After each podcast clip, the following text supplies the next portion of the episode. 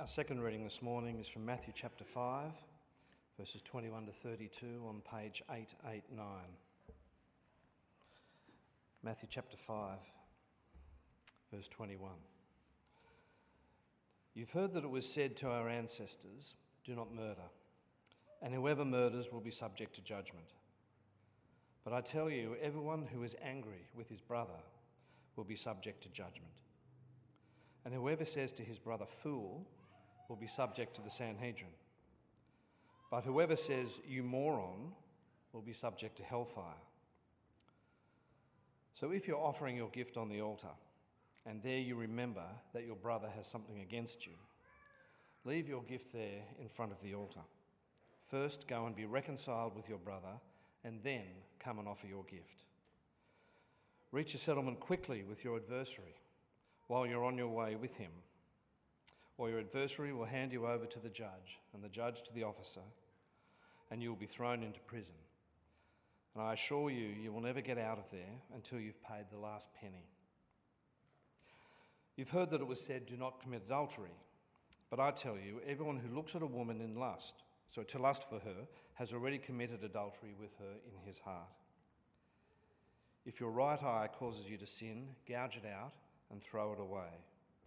For it's better that you lose one of the parts of your body than your whole body to be thrown into hell. And if your right hand causes you to sin, cut it off and throw it away. For it is better that you lose one of the parts of your body than for your whole body to go into hell.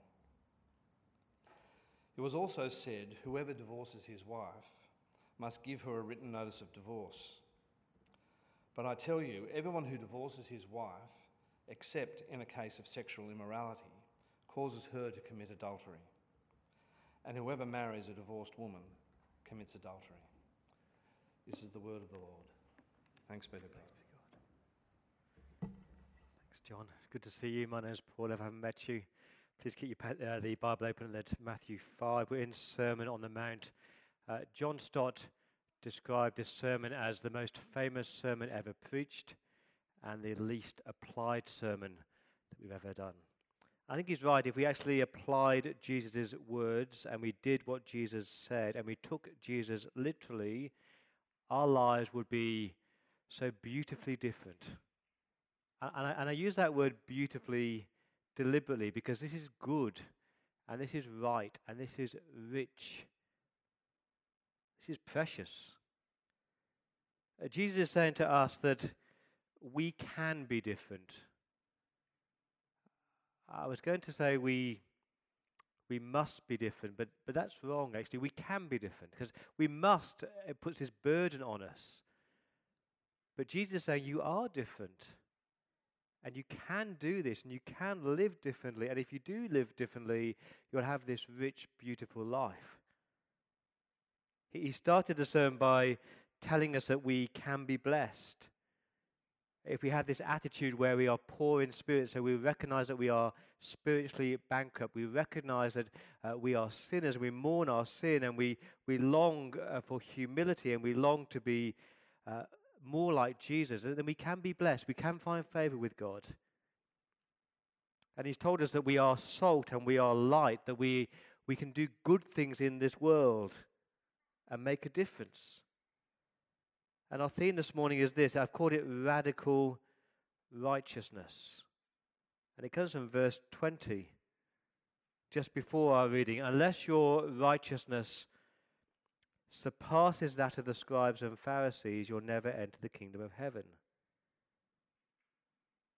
And Jesus is saying there that he longs for his children, his sons and his daughters, to live these lives that are so upright and so good and so different. And if you go to the end of the sermon, he says, Be perfect as your Father is perfect.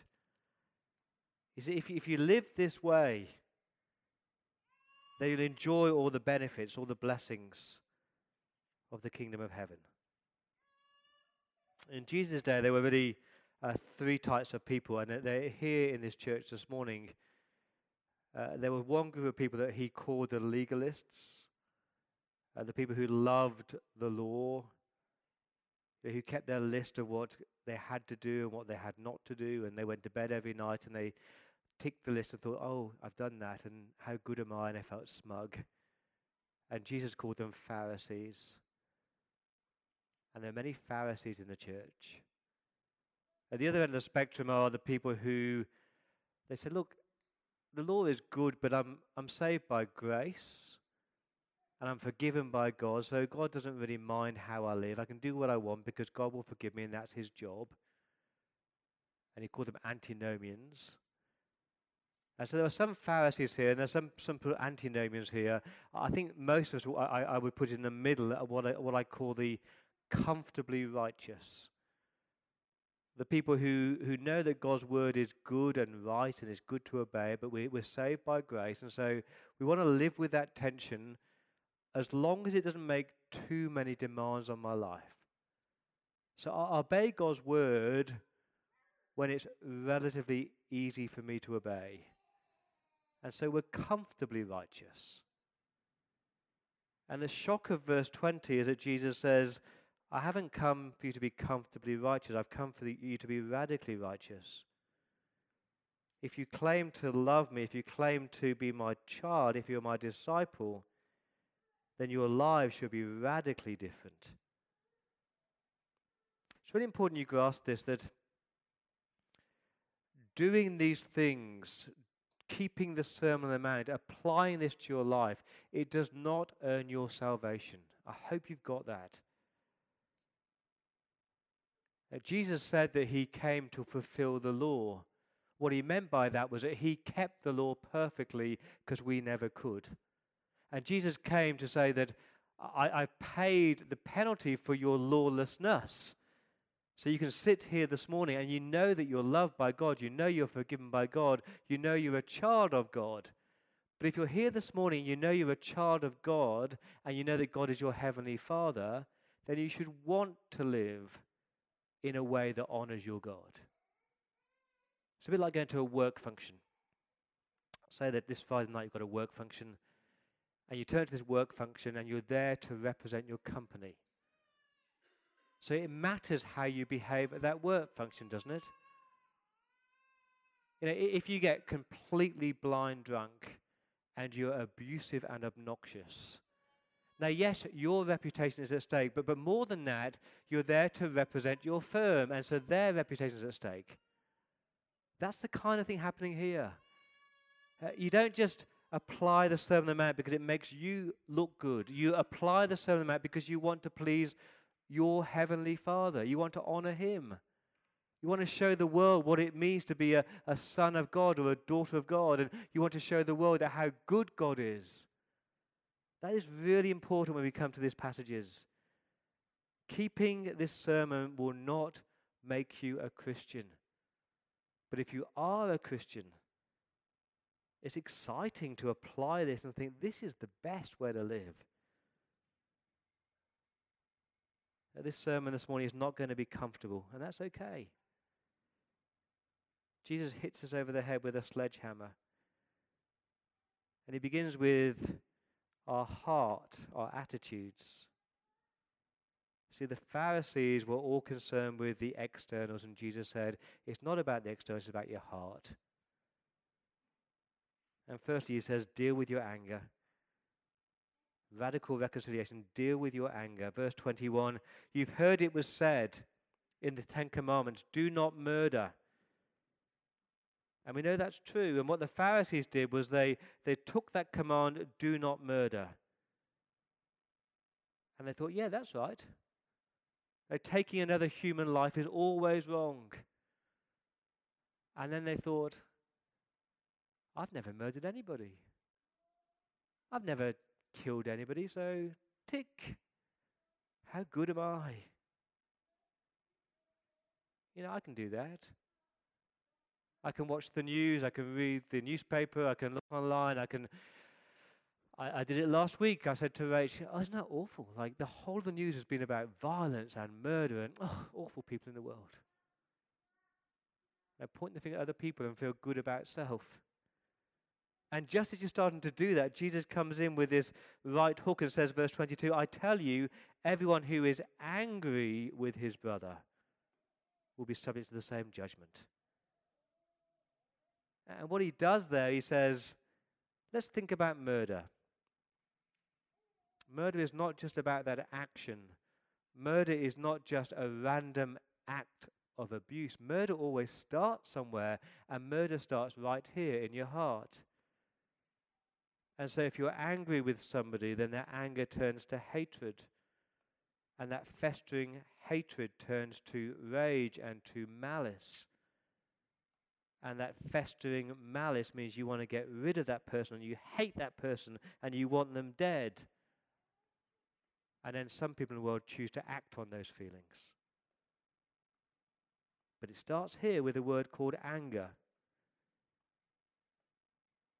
And it gets worse in verse 22 not just your thoughts, but your words. Whoever says to his brother, fool or idiot or stupid, whoever says, you moron, a halfwit, blockhead, you've committed the same crime.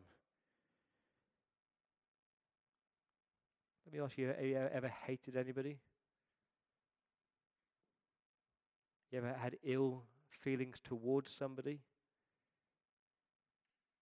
Have had someone in your workplace and they make your life so miserable you think, oh, you idiot.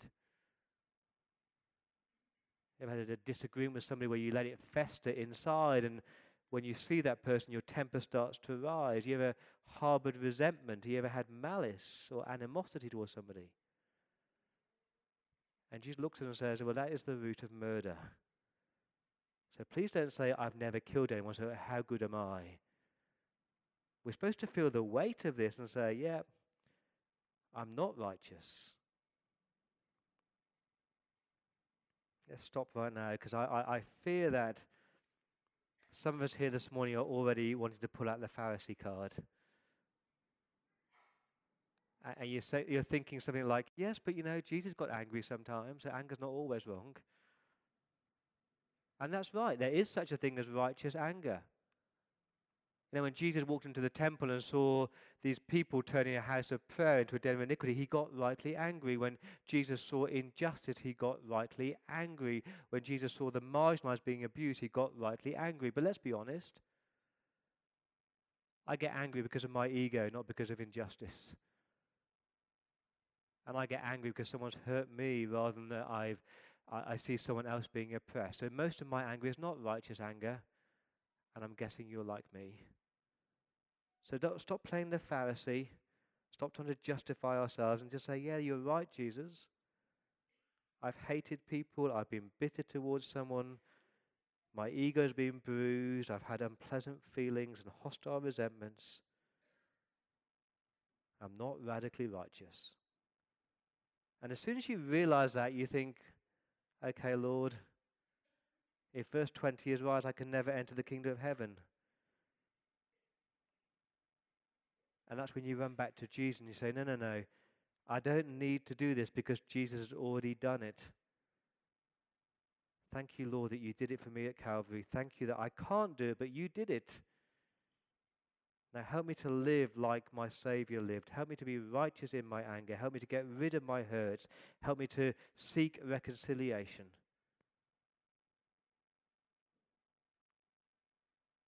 See, Jesus says, deal with your anger. Don't let it fester.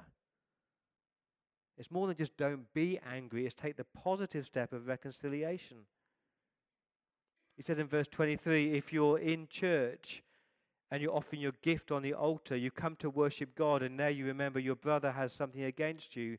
Verse 24 leave your gift there in front of the altar and go and be reconciled, and then come and worship your God.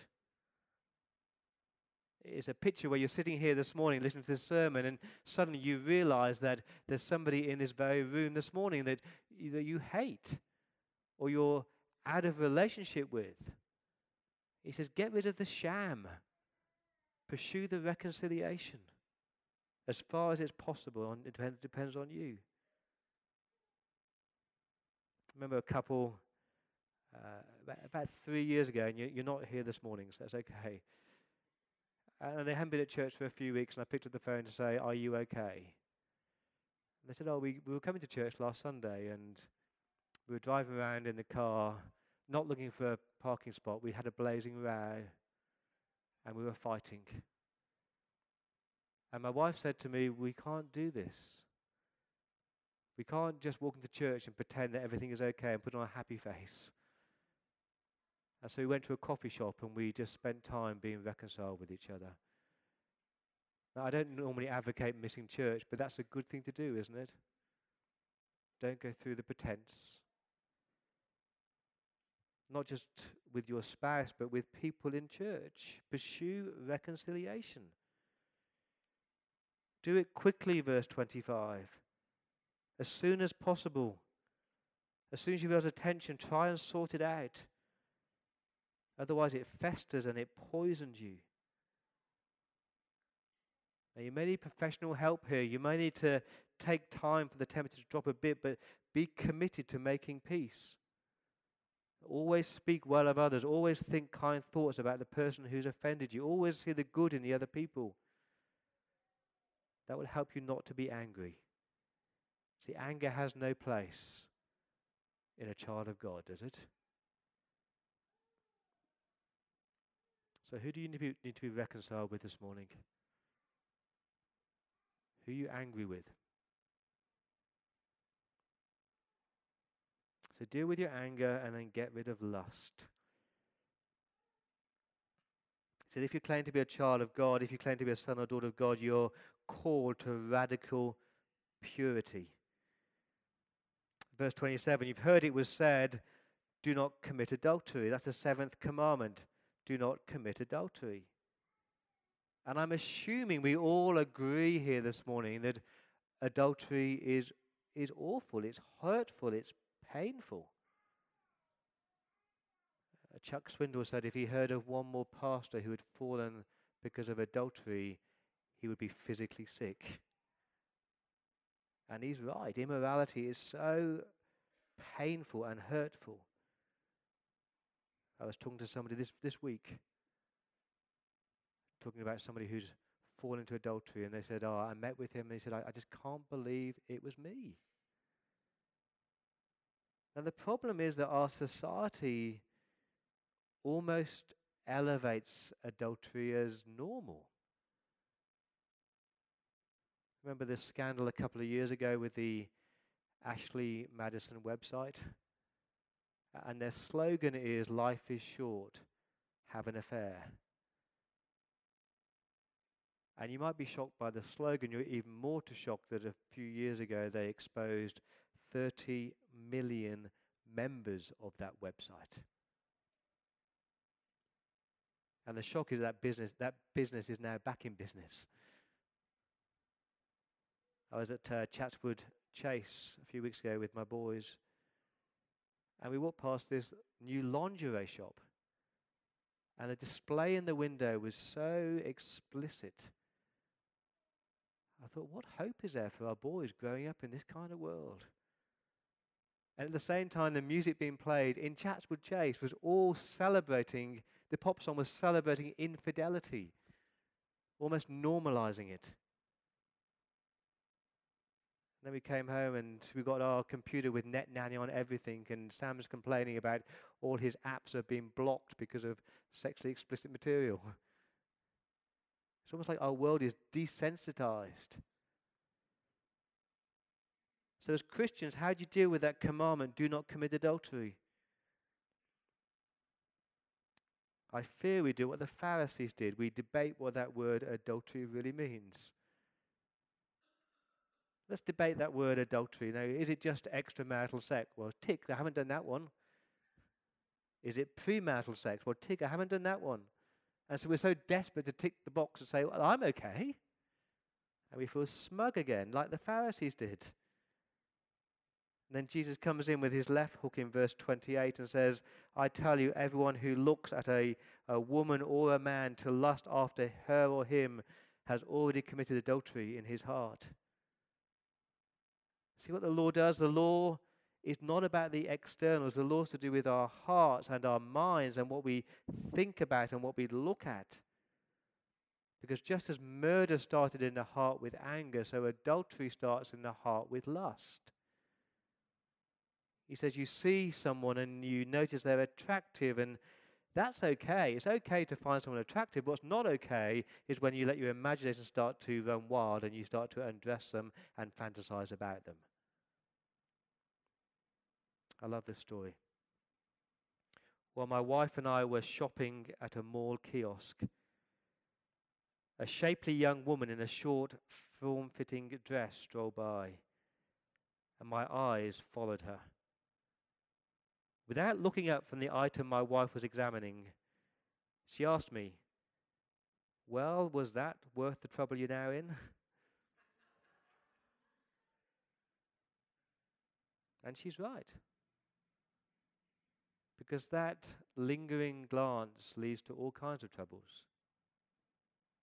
Remember King David walking on his rooftop, rooftop and he saw the beautiful woman and he let his eyes linger a bit too long and led to all kinds of troubles. John Piper said, Lust is a sexual desire minus holiness and honor. And I like that. It's a sexual desire, a natural sexual desire that is right and good. But without holiness and without honor towards the other person and without honor towards God, it is wrong. Joshua Harris said, Lust is craving sexually for what God has forbidden. To lust is to want what you don't have and were never meant to have. It goes beyond attraction or appreciation of beauty or a healthy desire for sex. To lust is to want what you don't have and were not meant to have. That is helpful. It's not lust to be attracted. It becomes lust when you start to undress them with your eyes. It's not lust to say that person is good looking. It becomes lust when you flirt or you fantasize. Now, see how radical Jesus' words are and how difficult they are because sex is everywhere. I read this article this week by a Christian man. I'm just to just face it. He says, I can't go to the beach. I can't walk to my workplace. I can't turn on TV. I, I dare to have internet in my home. I can't listen to any pop songs because sex is everywhere. And he's right. So, how do you avoid it? I could talk about, you know, know your triggers. And that, that's the right thing to talk about. You know, we've all got different triggers because we are wired differently. For some people, the triggers is the time of day. It's harder late at night or early in the morning or when you're tired or when your day off. And I could talk about the locations, the places that you visit or the, the things that you watch or the, the things that you read or the music you listen to. And I could talk about when you go on your business trips where nobody knows you and the temptations there. And I could talk about seasons in your marriages where you, you, things are, are not great or you're tired all the time. And I could talk about the internet because that is, that is awful in terms of the porn that's streamed into our homes. I could talk about the triggers but the problem with that is that it just becomes more rules. And it's just legalism again. You tick the box where I haven't gone there and I haven't turned the TV and and Jesus doesn't talk about rules, he talks about relationships. The best way to get rid of your lust is to appreciate who you are as a child of God and to love Jesus more and say, I want to honor my Heavenly Father and I want to show the world I am a child of God.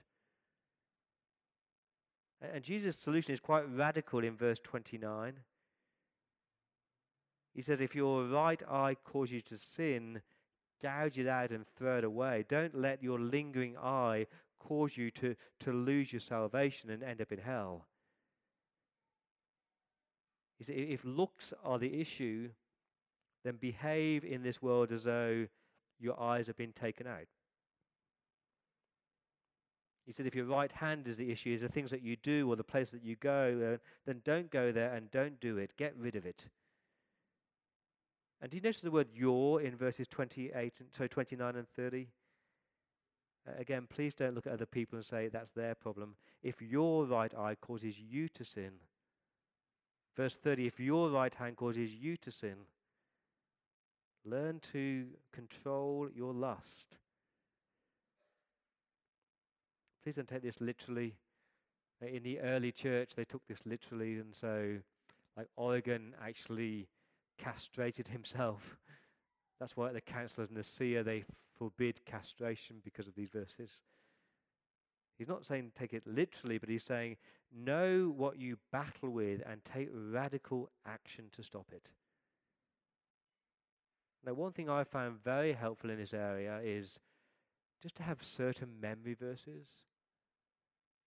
You know, 1 Thessalonians chapter 4 says, avoid sexual immorality. And then I keep saying it to myself. You know, the word avoid means that you, you don't go anywhere near it, you take the long route around it. 1, 1 Corinthians chapter 6 uses the word flee, flee immorality. It's the idea of, remember, Joseph fleeing and running away. Ephesians 4, not even a hint of immorality. Or the positive, you know, Philippians 4, whatever is beautiful, whatever's right, think about those things. And I could talk about, you know, read the book like Joshua Harris is Not Even a Hint. It's a great book, and you could do that. I could say, put covenant eyes on your computers. That's a great thing to do. All those things are very helpful, but again, you fight it best by loving Jesus more. C.S. Lewis says the lust is not about desiring too much, it's about desiring too little having too little desire for your God. And again, John Piper said it better than I can. He says, We must fight fire with fire. The fire of lust's pleasures must be fought with the fire of God's pleasures. If we try to fight the fire of lust with prohibitions and threats alone, even with the terrible warnings of Jesus Christ, we will always fail. But we must fight it with the massive promise of superior happiness we must swallow up the little flickers of lust pleasures in the conflagration of holy satisfaction. What he's saying is just delight in Jesus and see how wonderful Jesus is. That's the best way to fight. So love Jesus well and honor your relationships. That's the link to verse 31. We start to talk about marriage and divorce. Now, please don't idolize marriage. Please don't think that marriage is the be all and end all. Never think, you know, if I'm not married, then I'm missing out or I'm never fulfilled, I'm half a person. Don't idolize marriage. But if you are married, please honor your marriages. And all of us, please respect other people's marriages. Now, Jesus talks about divorce in verses 31 and 32. And I'm aware that's a very complex and emotional topic. This is not all the Bible has to say on that topic. And I'm aware as soon as I say the word divorce, some people here are touched emotionally at their deepest possible level.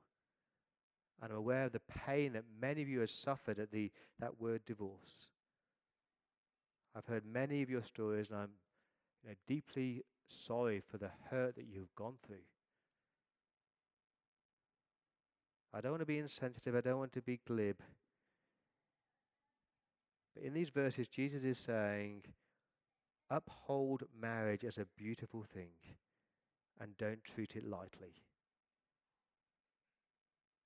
Verse 31 says, It was said, whoever divorces his wife must give her written notice of divorce. They're quoting from Deuteronomy 24. And the context there is it says, if a man finds uncleanness in his wife and gives her a divorce certificate.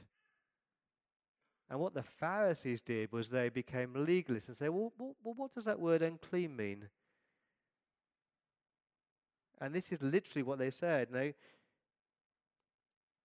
if my wife burns my dinner, I can ask for divorce. If my wife looks plain, I can ask for divorce. If my wife doesn't make me laugh anymore, I can ask for divorce. If my wife wears her hair down, I can ask for divorce. If my wife talks to a man on the street, I can ask for divorce. Or if she doesn't satisfy me anymore, I can ask for divorce. And they kept all these list of rules that this is a ground for divorce and this is a ground for divorce. And they're just treating marriage lightly. And I think our world treats marriage lightly. In the last three years, I've been invited to two divorce parties. I find that really odd to celebrate a divorce. You can now buy divorce rings to celebrate your status as a divorcee. Now, Jesus takes marriage seriously. He says in verse, 20, verse 32 If you have been the victim of sexual immorality, if adultery has been committed, that you're not bound, you are permitted to divorce. Not commanded, but permitted. I've learned as a pastor that always listen, never assume, always listen to the facts and the feelings, never judge. I could share some amazingly beautiful stories of marriages that have been reconciled by God's grace. I'd equally share stories of people who've been deeply, deeply hurt where there is no reconciliation. Now, please don't mishear me. Uh, there are lots of reasons for separation. Uh, if you are the victim of domestic violence, then do not sit under the same roof as that person. If you are emotionally abused or verbally abused, don't stay under that same roof. You know, protect yourself. But try and uphold marriage and try and pursue whatever is possible My, my point is here that is that Jesus loves relationships and he wants his children, his sons and his daughters to work hard at their lust and to work hard at their marriages. That's all I'm saying this morning. And if we did that, we would be radically different from the world. So deal with your anger and deal with your lust. And we do that not so that we can sit here and we can say, Look at me, how good I am. And Church by the Bridge is full of those good people. It's not, is it? I will grapple with anger every day, and so will you. And I'll grapple with lust every day, and so will you. but we know that we are children of God, and we know that we've got the Spirit at work in us, and we know that God can change us. But until the day I get to glory and meet him face to face, this will be a daily struggle for me. And that's the joy of the gospel, isn't it? Jesus is not saying, do this and you'll get to heaven. He says, your Savior's done it. And this is really the best way to live. So keep striving and keep working hard at these things. What I thought we'd do this morning is focus on our hearts, focus on our attitudes and our thoughts, not just the actions, but our hearts. Some of you give a moment by yourself just to, to confess the way that you have had negative thoughts about somebody, confess the way that you have wanted someone out of your life, or confess the bitterness within you or confess the way that you've acted or looked inappropriately towards somebody. And then we're actually going to say the Ten Commandments together, not as a law, as a heart attitude. So, a moment by yourself.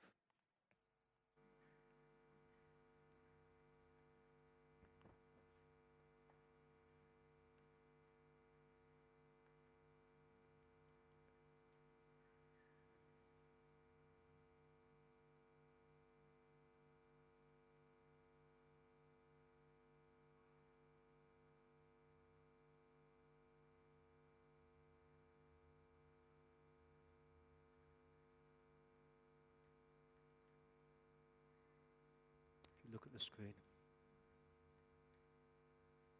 I'll read the commandment and you respond. I am the Lord your God who brought you out of Egypt, out of the land of slavery. You shall have no other gods besides me. Lord, have mercy on us and incline our hearts to keep this law. Do not make any idol for yourself.